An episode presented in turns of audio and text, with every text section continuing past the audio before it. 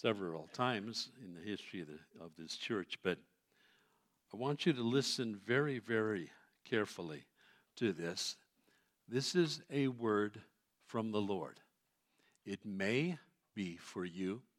It may be for somebody that you know. It may be for someone watching online. I, I do not know. But this is a word from the Lord for someone going through a hardship or a trial here this morning or joining us online. Listen carefully. Thus saith the Lord You are not alone. What shall separate us from the love of Christ? Shall trouble or hardship or persecution or famine or nakedness or danger or sword?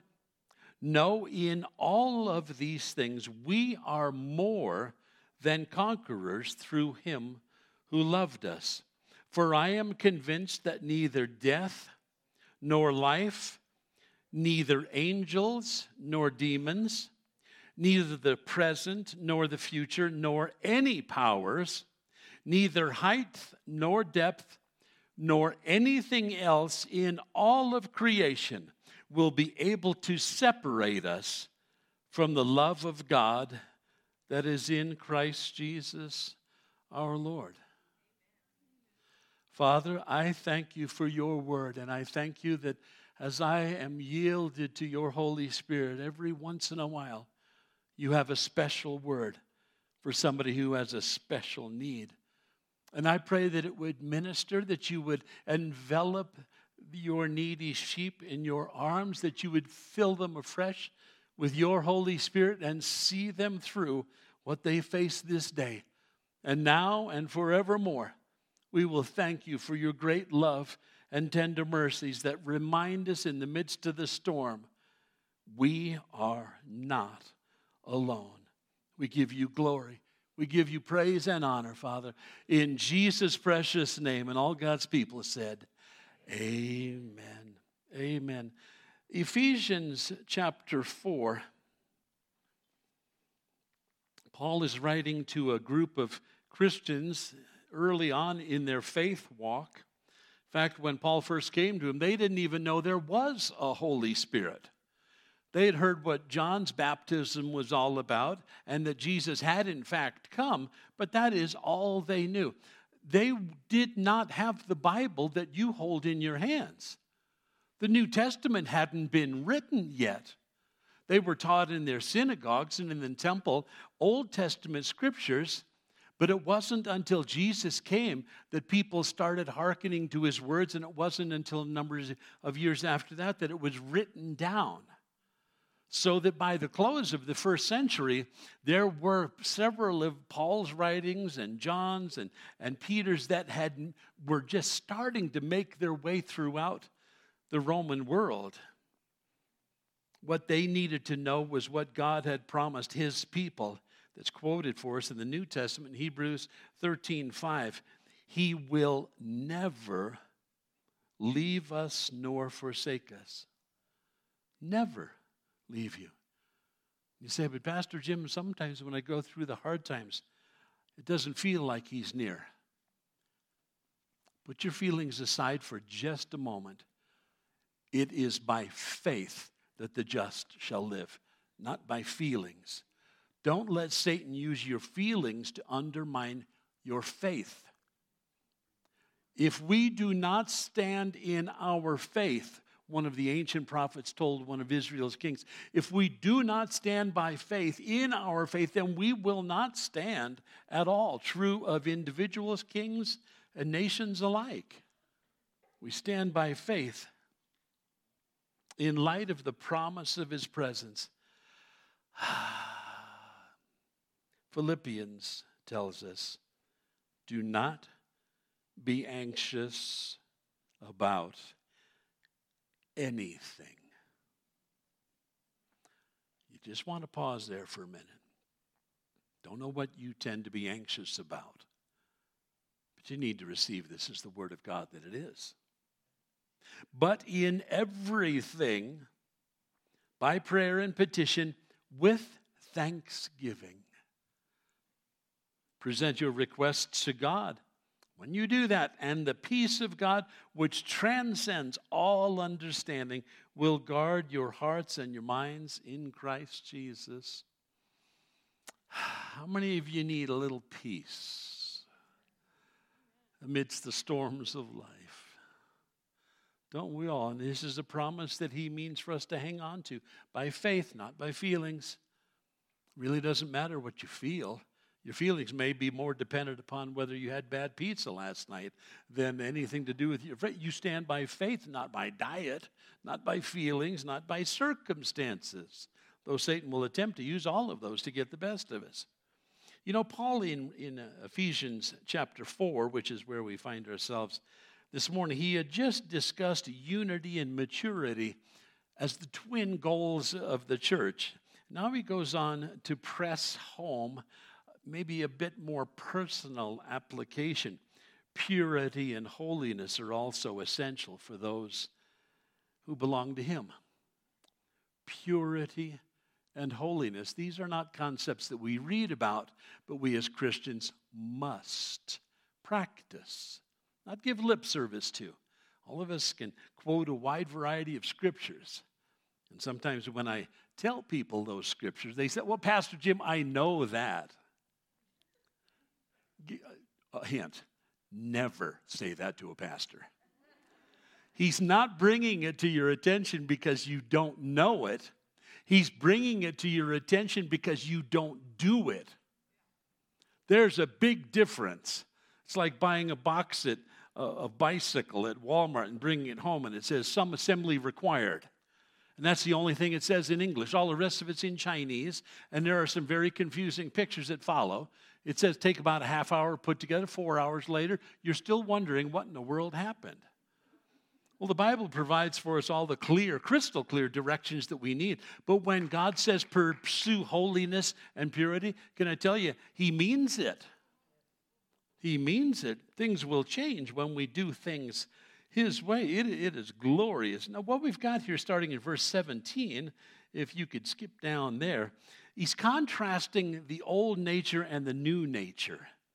Uh, and these latter verses of this chapter will will show us what the new nature looks like and how it should act. But can I ask you a question? Why do unbelievers act like unbelievers? Because they're unbelievers. Pagans act like pagans because they're pagans. Why should Christians act like Christians? Because we are Christians. Simple. I remember uh, one of the most worthless classes I had in college was one on philosophy. Talk about a useless degree. I mean, that qualifies you to flip burgers at McDonald's with that degree. But there was, I remember, a form of reasoning that was called abductive reasoning. Let me give you an example, and I'll bet you you have probably heard this before. If it looks like a duck, if it swims like a duck, and quacks like a duck, then it is probably a duck. That's abductive reasoning at its best. It simply implies that you can identify a person by observing their most consistent patterns of behavior. If, it, if they look like a Christian, they will act like a Christian. If they look like a pagan, that's probably bore out in their behaviors that are most consistently practiced. It doesn't mean that Christians can't make mistakes, we all do. But Paul has just told us we've got a new nature and an old nature, but you already knew that because you feel this internal struggle sometimes where you know what is right to do, but the pull of your flesh, it wants to do something different. You know what the Word of God says. But there's a pull of your flesh that says, yep, but I want this. We know that we're forbidden to be drunk for many different scriptures. And yet, there may be times where people at work may try to pressure you into coming and having just a few drinks after work. There's all sorts of temptations out there. Before you became a Christian, let's talk about the old pagan days. How did you deal with temptation before you became a Christian? You gave into it. there's, there's no temptation. You just said, Oh, I feel like doing this. I'm going to do this. And that's what you did. You were like a wild animal following its instincts. Dogs act like dogs because they are dogs. I can't expect my dog. We do this all the time at my house. The dog wants to get up in the lap while we're, while we're watching TV or something, and, and my little female dog that I sold Kathy on adopting, uh, I, I told her, I said, female dogs don't lick.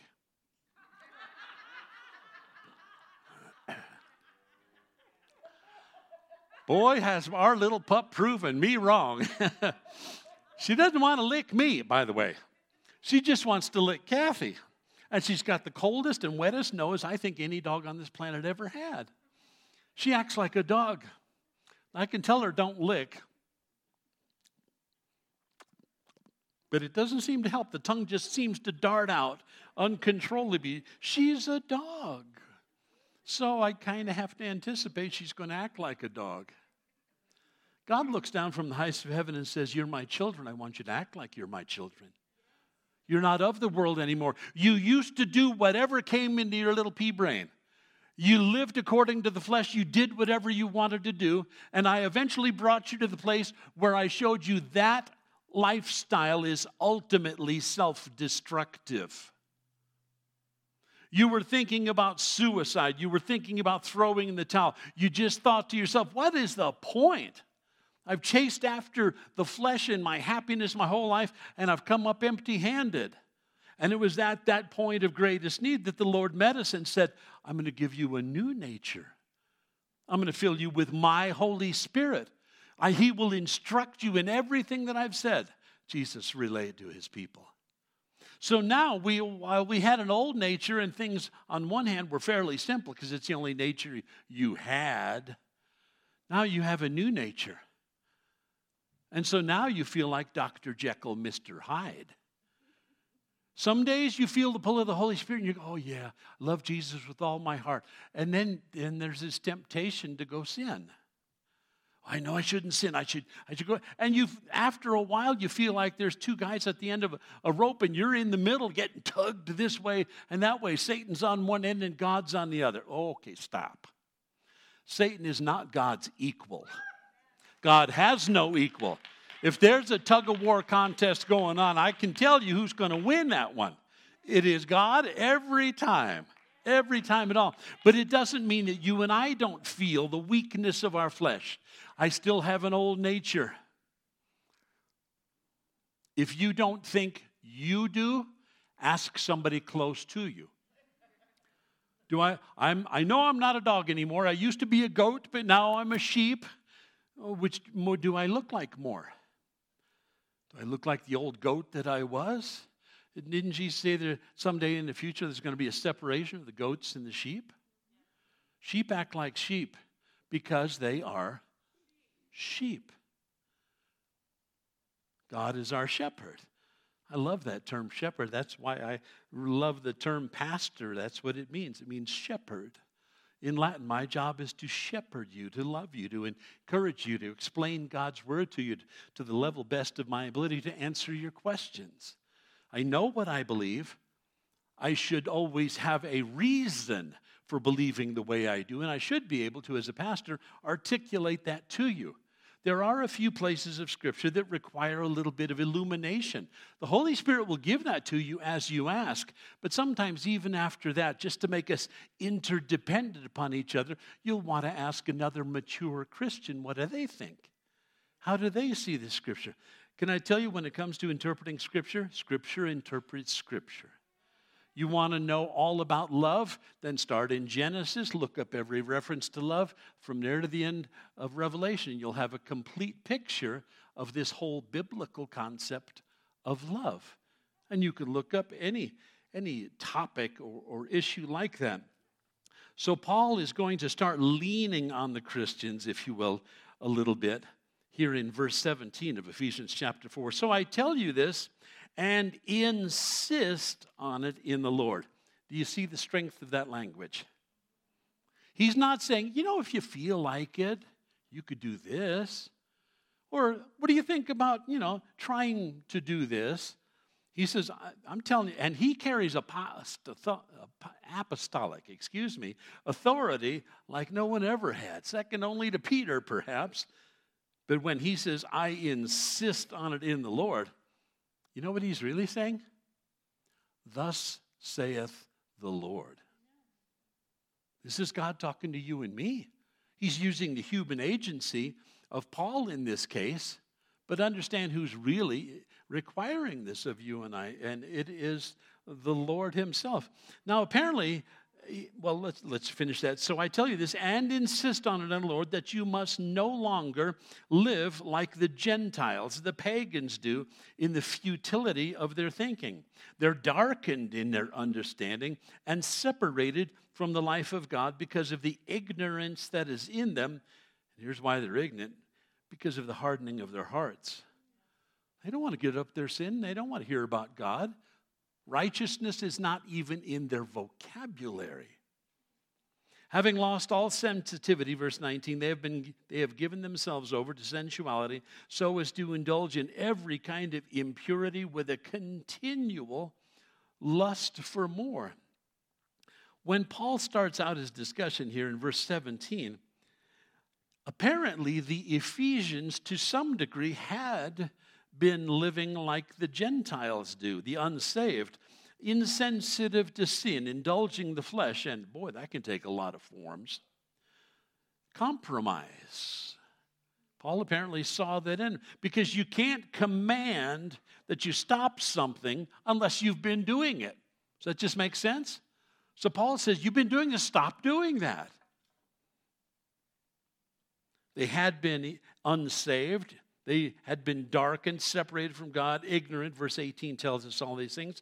Their hard hearts made them insensitive to what God had for them. They were preoccupied with sensuality and impurity. But now, as saved people, he's going to share with them you walk in the light. Stay in the light. Don't go back into the darkness. You've been brought near by the blood of the Lord Jesus Christ. You have knowledge now of the Holy One. He has softened and, and tendered your heart. He has made you now sensitive to His Holy Spirit. You listen for that still small voice that leads you and guides you in the decisions of life. He's beginning to plant the fruit of purity and holiness, and you exercise sexual self control now. Romans chapter 1 and verse 18 describes the sinful fallen man, and quite frankly, the world that we live in today. I just want you to make a note of that off to the side of verse 17, there, Romans 1 18 to 32. But here's the problem it is possible to be saved and not move into maturity as a Christian. here's the problem a Christian living in the flesh is always frustrated they are always feeling like his or her life is pointless, it's without meaning, it seems to be a futile exercise. And according to a Gallup poll, the greatest need of people going to church was the need to feel that life is meaningful and has a purpose. But you lose that when you drift away from your fidelity to Jesus Christ when you become more and more drawn back into the world that Christ died to save you from, you start wondering what's the point of this? This doesn't feel as good as I thought it felt back in the good old days, and you find out the hard way they were not the good old days. We were not only futile in our thinking in the old days, verse 18 says that we, there was we were darkened in our understanding. We didn't have any spiritual insight. We were separated from God and the life that He offers. We were willfully ignorant. Ignorant means without knowledge of the facts. They didn't know Christ, didn't know anything about Him, but they didn't want Him messing up their sin life that is in them due to the hardening of their hearts. You know what that means? It's a Greek word that means that they had become morally unresponsive. Every time you turn on the worldly news in your house, you are seeing evidences of people that are morally unresponsive. They're like the walking dead. They're like the zombies out there. They steal and they rape and they pillage and they murder and they do drugs and dabble with all sorts of things and feel no moral compunction about it whatsoever. They don't esteem human life. They butcher people and crime they see as a way of life. But that's because of the unwillingness to listen to that moral conscience, that voice of moral conscience called the, the Holy Spirit, who's trying to draw all flesh to himself, but they've hardened their hearts against that. I will not listen because there's, Uh, they have desires they want to fulfill. It's a refusal to change. I just want you to be responsive to the Holy Spirit. When you do something or say something and you feel that twinge of conscience, that is the Holy Spirit lovingly and gently telling you, don't do that again. You need to change that pattern of behavior. You are not your own. You've been bought with a price, the blood of the Lord Jesus Christ. So when the Holy Spirit tickles that, what you call conscience, understand that it is the person of the Holy Spirit trying to prompt in you this spirit of holiness. You're not of the world anymore. You may have been a goat, but now you're a sheep. Act like it. Are we responsive to the Holy Spirit or do, do we harden our heart against that? Boy, I sure don't want to do that. In verse 19, he says, having lost all sense, sensitivity, that is, to the Holy Spirit, they've given themselves over to sensuality. The old King James Version has lasciviousness. Well, it's hard to understand something you can't even spell. So I, I had no idea when I first got saved what in the world is lasciviousness. Uh, it's a simple Greek word that just means the absence of restraint. There's no moral compass. You just do what you feel like doing. There's no moral restraint. There, there's nothing but indecency at work in you. In, in 2 Corinthians 12, it's listed as one of the sins in the carnal church at Corinth. They hadn't pushed on to maturity. They had chosen an arrested state of development. That's not healthy in human babies. It shouldn't be a common state in the church.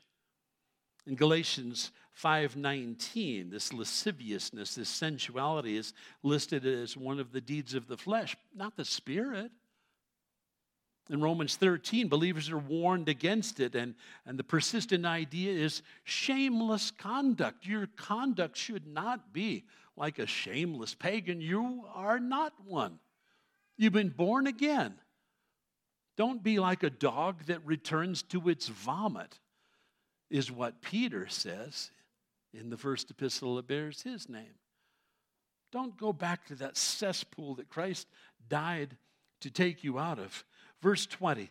You, however, boy, that's emphatic. You is really emphatic in the original language. In contrast to the unsaved, you, however, did not come to know Christ that way. Surely you heard of him and were taught in him according in accordance with the truth that is in Jesus. You were taught with regard to your former way of life to put off your old self, which is being corrupted by its deceitful desires, to be made new in the attitude of your minds, and to put on the new self, created to be like God in true righteousness and holiness. This whole idea of you take off some really dirty, moth eaten garments that don't fit anymore, and you put on the new garments of righteousness that have been given you in Christ Jesus. You do that all the time in your home. Talk about a practical illustration. How many of you guys have outgrown your clothes from 20 years ago? Every hand in the room, uh huh. What do you do with those things? They either become garage rags or you donate them to the Goodwill or you hand them off, but that's that's not you anymore. You're twice the man you used to be. For some of us, more literally than others. Well, thank you, Bear. I appreciate that. God is good.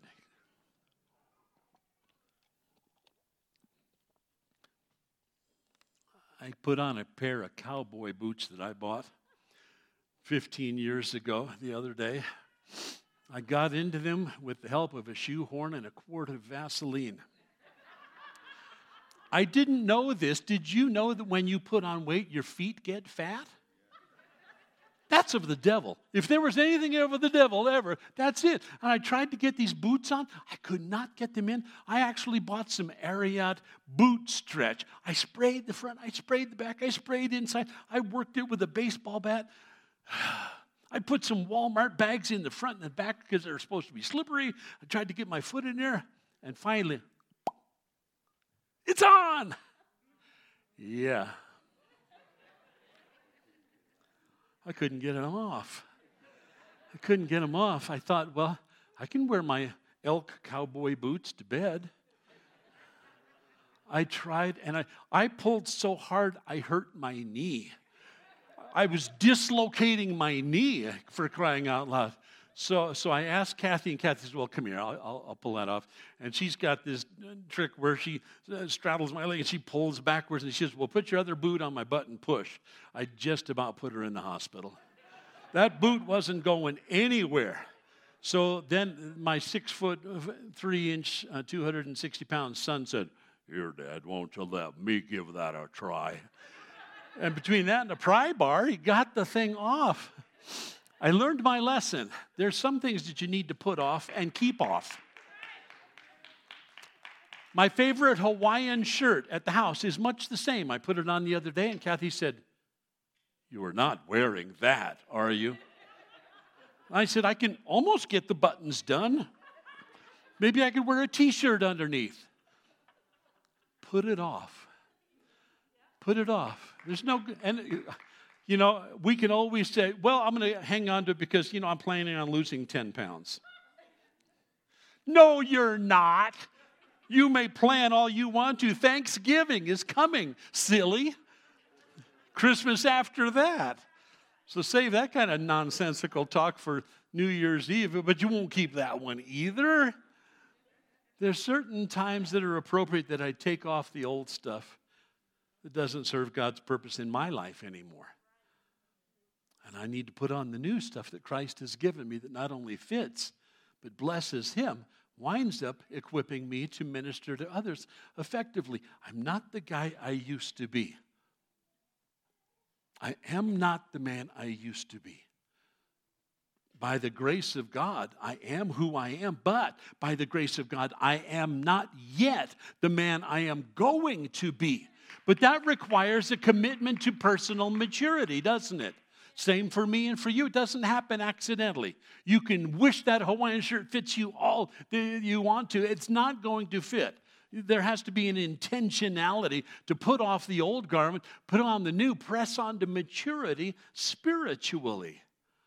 I can't do that for you. I only have you for one hour a week. If you come on Sunday morning and, and that's it, there's 168 hours in the week. You've got to handle this yourself. Take upon yourself that mantle of responsibility to read the Word of God, to grow, because it will not happen through neglect. It cannot happen through neglect. I delight with all of my heart in loving on you guys every Sunday morning, every Wednesday. That's my privilege. Don't misunderstand me. But I can't go to your house and force you to sit down and have a Bible study with me for an hour each morning before you go off to work. It's not enough hours in a week for me to cover that base. But what I can do is I can put myself in a place where I'm in the Word of God that morning and I'm praying that morning. I'm committing that day into God's hands and praying for you at the same time that you would do the same. Put on the new garments. Put off the old way of life. Because with that comes anger and frustration, the deeds of the flesh, drunkenness, sexual immorality, and impure thoughts. Can I tell you, if you have a problem with lust or drunkenness or pornography, the answer is Jesus Christ. Invest in that relationship because it'll pay more dividends than any 12 step program possibly can. It's a spiritual it's a spiritual remedy because you are a spiritual person. Jesus is all you need. If God's not enough for you, you're in touch with the wrong God. My God created the universe You got a bigger need than that? He is sufficient. All things are possible through God. Scripture tells us that time and time again. And that's, that's, what, that's your takeaway there from verses, verses 20 through 24. We have to put off the old nature. We have been made new in the attitude of the minds, but I need that attitude renewed every day. Every day is a fresh opportunity to surrender, to seek the face of the living God. An opportunity to put on the new self, created to be like God in true righteousness and holiness. Now, while he's been dealing with broad topics and issues, it seems like now he gets down to the needle point. Here's the practical application there's a good chance that you will find yourself in the verses that lie between 25 and 32. While nobody on this planet may know your struggles like you do, you may find yourself guilty of failing to do one of these things commanded in these following verses. Feel free to grab a highlighter and say, That's my verse. He's talking to me. I wrestle with this issue or that issue. And the Holy Spirit will ever so gently remind you of where you fail and where there is room for improvement. May I draw your attention to verse 25? Therefore, because of who you are in Christ Jesus, because you're a new creation, therefore you must, not an option, you must put off falsehood and speak truthfully to your neighbor for we are all members of one body. Let's put that in our vernacular. Don't lie. Don't deceive. Don't speak about somebody behind their back. It says, speak the truth. And in verse 15, it had told us before, speak the truth in love. Two different ways to say things, isn't there? a harsh and demanding way and a loving and kind and gentle way to say exactly the same thing. Choose to do it God's way. Speak the truth and in love. Here's why Jesus said, Because out of the abundance of the heart, the mouth speaks. What's in your heart? It's not what goes into the mouth that defiles a man, Jesus said, but what comes out of his mouth. You want to be careful what comes out of your mouth. Say only those things that build up and encourage and edify. Verse 26. Perhaps this one applies to you. If in fact you don't have a problem with lying or deception, maybe verse 26 is yours. Do you struggle with anger?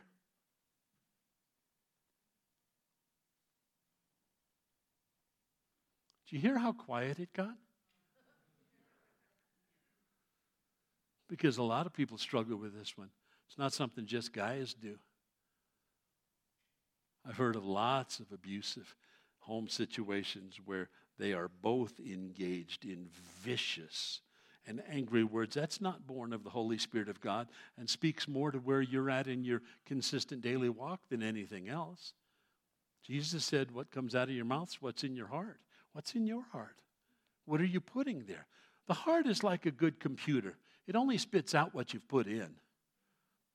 People say, well, that's a stupid computer. Mm, it's only as stupid as the person at the keyboard. You know, a computer's a dumb animal. It will only do what you tell it to do. It does not have a mind. I mean, this side of AI, anyway. God help us the day your computer at your house has AI. Artificial intelligence seems to take the place of what? God inspired intelligence? Um, there's lots of caveats that come with that, but that's a different sermon for a different time. Verse 26 In your anger, do not sin. And, and he's quoting there Psalm 4 and verse 4. It's an Old Testament principle as well as new. Don't let the sun go down while you are still angry, and do not give the devil a foothold. How do you give the devil a foothold? By not obeying the things that Paul just said by continuing to lie or to do, deceive or to let anger be manifest in the things that come out of your mouth. Those things give the devil a foothold. You want to ruin it, You want to ruin your life in marriage? Keep doing it, you know, uh, the Satan's way. You want a better marriage, better life? Do it God's way. But the choice is that before us. Christians don't lose their emotions at conversion, but now your emotions should be under the Holy Spirit. That's the difference between a pagan and, and not. It's not always a sin to be full of anger. Uh, there are things that anger God. The commercialization of Christianity angers God. You'll remember that Jesus became angry when he drove the money changers out of the temple. The guys in the temple where people came to worship, they were hawking them for money. I got to tell you, I have a problem with stuff with churches that just want to sell you stuff constantly. Oh, buy this and buy that, and this is going to cost you money, and that's going to. It should not cost you money to grow in Christ. All you need is the Holy Spirit of God and the Word of God. But when there is this constant emphasis on money in the church, churches with big thermometers, well, we're down here financially, we need to get up here and give, give, give, give. Or have you ever been in a church where they pass the offering five or six times? Really? I gave you the only dollar in my wallet the first time. Save the, the chicken fried buckets for something else because you're trying to bleed a turnip here. Again, the man in the synagogue in the time of Jesus that had a withered hand, he'd been placed there to see whether Jesus would heal on the Sabbath or not. It was a trap. They didn't give a rip about this guy. They wanted to see if Jesus was going to, in their mind's eye, break the Sabbath by healing or not. It's no breaking of the Sabbath to heal. Jesus asked them the question You tell me, which is better to do, good or evil on the Sabbath? They all went,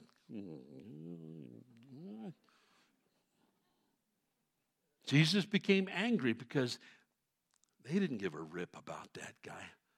You already know Jesus is going to heal him. I already did. He's kind, he's compassionate. But our anger is usually less godly, isn't it?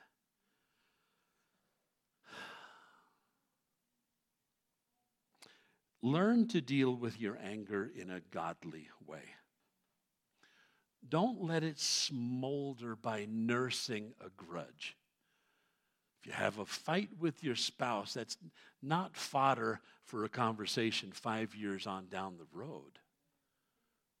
Well, you always do this. No, they don't. I remember when, whoa, whoa, whoa. Aren't you glad God doesn't remember all your sins?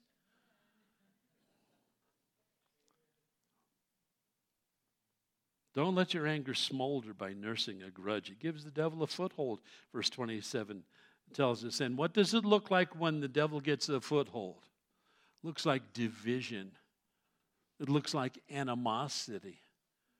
There's no love. A man and wife can become absolute strangers living under the same roof as a matter of convenience, but it be the most ungodly marriage that there is simply because there are so many unresolved issues and everybody's so short tempered and refusing to forgive. Don't you be that person. Don't you be that person. Don't let the sun go down on your anger. In other words, deal with it. Sometimes that's dealing with the other person, and sometimes it's giving it to God. Got to let the Holy Spirit deal with you on how best to handle any given situation. Don't give the devil a foothold, verse 27. He who has been stealing must steal no longer, but must work, doing something useful with his own hands that he may have something to share with those in need. We so easily justify stealing today whether it's lying on our tax returns or taking pencils from work, well, they owe me. They don't pay me much anyway. Or as a Christian saying, well, everybody does it. Everybody in LA is looting all the department stores. Can't be that bad. It's a shame when looting is, is still on the books as illegal, but the law is not enforced. There are some stores in California, get this, that have to lock up their spam. Really? I guess the homeless population is really fond of those pop top cans of spam and suck the jelly and eat the meat, whatever that meat is. I don't know what it is, but you know we're living in dark times when you got to put spam behind a locked plastic container. That something's wrong, but we're not dealing with the issues today. We just lock up our spam. How about we enforce our laws? How about put some of these people in jail? Hmm, what a novel concept. Don't steal and don't justify it. Stop doing it. It's not a, what he's saying there in, in verse 28 is it's not enough to stop stealing, start doing good. Start doing good. Don't steal, but work. There, there's a novel concept. I mean, the homeless people that are out there, you know, try to hit me with a quarter or, or people giving them dollar bills and stuff like that. Give them a slip of paper that says Walmart is hiring. I mean, every store I go to in Colorado Springs said, man, we are desperate for people to work. They don't want to work. And yet, Paul would write Timothy and say, if you don't work, you don't eat in the church. Church is not honor bound. And most of those are young, strapping people that are out there that are panhandling. And panhandling is against the law too, but it doesn't seem to, to stop then. It's not enough to cease from sin. They got to work and they got to start doing some good so that they can share with those in need. By the way, what is the homeless community's greatest need? Jesus. You giving them money supports their sinful lifestyle. Bring them a meal, bring them a Big Mac. If you're, if you're conscience stricken about that, then do the right thing. But that hasn't helped them long term. It's just giving them their next meal. Teach the, there's an old adage that says you give a man a, a hungry man a fish and you fed him for a day. You teach that man to fish and you fed him a lifetime. Boy, why can't we apply that common sense principle to the homeless community today? If their minds are a wreck, then we have the Pueblo Mental Hospital down there that is designed to deal with those psychiatric issues. But many times, those so psychosis that the homeless people have is because of drugs. And if you could get them off of the drugs in a humane way and, and offer them a way to become a productive member of society and the knowledge of the Lord Jesus Christ, why would we not do that? I praise God for places in town like the Rescue Mission that do that exact thing. They bring them into an in house program. They get them off of the drugs. They give them job leads. They teach them skills. And it's a wonderful thing. But by and large, the world is not pursuing that because they are not pursuing anything of God. Verse 29, as we wrap it up, then this morning, do not let, well, this is so practical, do not let any unwholesome talk come out of your mouths, but only what is helpful for building others up according to their needs, that it may benefit those who listen. And do not grieve the Holy Spirit of God, with whom you were sealed for the day of redemption. The things that he has just mentioned grieve the Spirit of God. Understand, when you sin, God's not mad at you, you break his heart. You grieve him because you've chosen a path that is not of His design. You've chosen to neglect what He has to say to remedy your situation. How it breaks His heart when we refuse to do it His way. Verse 29 is so straightforward. Don't say anything that's corrupt or defiled. You know, the original Greek term had, had to do with using rotten fruit and spoiled meat? Foul language, off color jokes, profanity, dirty jokes, stories, slander, gossip, unkindness, rudeness, selfishness, cursing are all examples of the things that grieve the Spirit of God. These things should be as repulsive to us as they are to God. Have nothing to do with them. These things should be as repulsive to us as a bowl of rotted fruit with flies laying maggots in it at your dining room table. These things should putre, these are things that putrefy the soul, and we must have nothing to do with them. But the Christian not only stops saying unwholesome things, he begins saying things that build up and encourage and edify. That's what Paul is saying. Put off the old nature, put on the new. Talk about somebody else for a while. besides you? Get involved in their interests. Come alongside of them. A good question uh, to ask before you open your mouth is Am I about to say something that builds up, encourages, and edifies? If the answer is no, then shut up. I mean, I'll tell you what, we could have saved half of the marriages in El Paso County if people would just practice this one verse. Stop fighting with each other, stop tearing each other down. Say only those things that build up and encourage and edify according to their needs. That means you have to put the needs of other people ahead of your own. Hmm. Verse 30 do not grieve the Holy Spirit. Don't cause him sorrow or pain, cause him distress or grief. I don't want to do any of those things that break the heart of the God who sent his Son to redeem me from my sins. Verse 31 Get rid, this is on us. God will help us in this process. It's worded in such a way in the original language, in the passive voice, that as you yield, God will do this in you. You just have to put yourself in the presence of God regularly. Get rid of all. How much is all? Yeah. Get rid of all bitterness, rage, and anger, brawling and slander, along with every form of malice, of evil doing and speaking. Be kind. Here's the new nature be kind and compassionate to one another, forgiving each other, just as in Christ God forgave you. How much do you want to forgive others? Well, how much have you been forgiven? You should live a life that is reflective of that. Jesus said, He who uh, loved much, has been forgiven much, loves much. Well, that's you and I in a nutshell.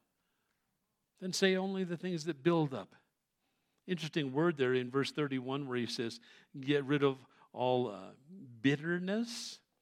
That's a fascinating word. It's pikria in Greek. It's where we get our word pickled. Pickled. Don't let that bitterness, that mean, angry, bitter spirit that's devoid of peace get the best of you or your situation. What causes bitterness? Usually unforgiveness, hard heartedness, anger, a failure to receive or to extend God's grace. Hurt, listen carefully to this hurt comes from being hurt. Hurt people hurt people. Wouldn't you like to break that cycle? Do you know the number one reason that people become psychology majors in college is so they can find out why they're so screwed up? They're hoping to find some self help from a pagan world that knows nothing about God or how to fix spiritual problems. But that's the number one reason people head in that direction. Bitterness comes when that hurt is unresolved. And I think that festering anger can come out of unmet expectations. Well, I expected my spouse to be perfect. Really? Aren't you glad they didn't expect that of you? Bitterness can start out so small, a slight, a really minor offense, and then we dwell on it, we focus on it, we see ourselves as the victim, real or imagined. We turn it over in our minds and repeat the story to other people again and again and again, reinforcing it and embellishing the facts. Remember the old teacher's motto reinforcement through repetition. That is true of good things, that is true of bad. The more you tell it, the more resentment builds. Slander and gossip don't do that. When we can't talk about something without our voices rising in temperature and pitch, bitterness is already set in. I don't know what your last fight with your spouse looked like, but you want to think about these verses in that context. You got to be able to talk without your voice rising or the temperature in the room rising It just gives a foothold to the devil and it increases bitterness in all of our relationships. Don't try to justify. Uh, that simply reinforces, I think, the depth of the, the bitterness. What should we do? Take it to God. Take it to God. How can we deal with our feelings without them ruling in us? I think a good place to start is confess your bitterness, your unforgiveness as sin against God, not the other person. God said, don't do it. We've chosen to do it. We've sinned against God at that point. And I think we, secondly, need to repent of that and ask God's help not to dwell on it. Ask God to forgive you and to forgive them. Focus on faith, not the failure of others. Forgive like God forgives you. Jesus said that in Matthew 6, verse 12. You'll remember this. And forgive us our debts as we also forgive our debtors, and lead us not into temptation, but deliver us from evil. For if you forgive others when they sin against you, your heavenly Father will also forgive you. But if you do not forgive others their sins, your Father will not forgive your sins. That is one of the most sobering scriptures in the whole Bible. Again, you act like a Christian because you are a Christian. But you've got to take off the old nature to embrace the new. You've got to take off the old patterns of behavior that were destructive and toxic. And you've got to put on the new person of who you are in Christ Jesus. Ask His Holy Spirit to fill you with His fruit of love and joy and peace and patience and kindness and goodness and faithfulness and gentleness and self control. And He will. But you have to ask, seek, knock, just like Jesus said. That's on you. I can only do that one hour a week of the 168 that God has given you. What are you doing with the other 167 hours? God to make a spiritual investment. Be kind, compassionate, forgiving. Why? Because I have been crucified with Christ. I have been. That's what Galatians 2:20 says. I think a daily ritual would be a profitable exercise for all of us. Here's what Paul says in writing to the church at Rome in chapter 12. Therefore, I urge you, brothers. Well, that's what pretty much Paul said in, in verse 17 of Ephesians 4 there. I, I'm telling you this and insist on it in the Lord. Paul says, Therefore, I urge you, brothers and sisters, in view of God's mercy, to offer yourselves, your bodies, as living sacrifices, holy and pleasing to God. This is your true and proper worship. Do not conform to the pattern of this world but be transformed by the renewing of your mind. Then you will be able to test and approve what God's will is, his good and pleasing and perfect will. God wants to bless you. He want, he so much wants to bless you, but you got to do this his way. It's really simple. You can, yeah, you can do this the easy way or you can do this the hard way. You know, I think a person that loves themselves would say, I want to do this God's way. I want to do this God's way. All of us fall short. I believe that God still allows his children to have an old nature, even after we've been saved from our sins, to remind us how dependent we are upon him. Ab- how absolutely dependent I am to be in his word, to be in prayer, to be walking before him in humility, and grace and love, God has wonderful things for you. He wants you to have the best marriage in Colorado Springs. Don't fight him on this. Don't fight him on this. You don't want to become another divorce statistic. You want to give glory and honor and praise to the God who stepped out of eternity to be born a babe in Bethlehem's manger, born to die for you your sins and my sins. So let's do this thing God's way. Let's make up our minds. I want to live a life that's pleasing to Him. Let's stand and close in prayer as the praise band comes up. All of us have need of you. You are the greatest need that we will ever have. You're the one who can dismantle this fleshly tendency. You are the God who has told us that we have to take off the old garments and put on the new ones of righteousness and forgiveness and love. So, here and now, Lord, we surrender again. One more time, we offer ourselves as living sacrifices and say, Not my will, but yours be done. Lord, if we have found ourselves on the pages of these scriptures this morning, we confess our sins to you, whether it be anger or slander, gossip, stealing, any of the others that were there mentioned, because I don't want to grieve you. With all of my heart, I don't want to grieve you, Heavenly Father.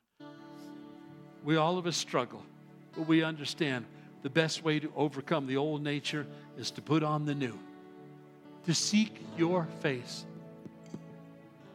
Fill us again, Holy Spirit. Make us a people that are holy in our actions, our speech, our conduct, and our thought life. Help us to live lives that are pleasing to you. Remind us, Lord, as you did at the beginning, we are not alone. You will never leave us, never forsake us. You've never left us by ourselves. You're our strength, our shield, our portion, the lover of our soul, the shepherd of his people. We praise you, we bless you, and commit ourselves into your hands in Jesus' name. If there are any of you that would like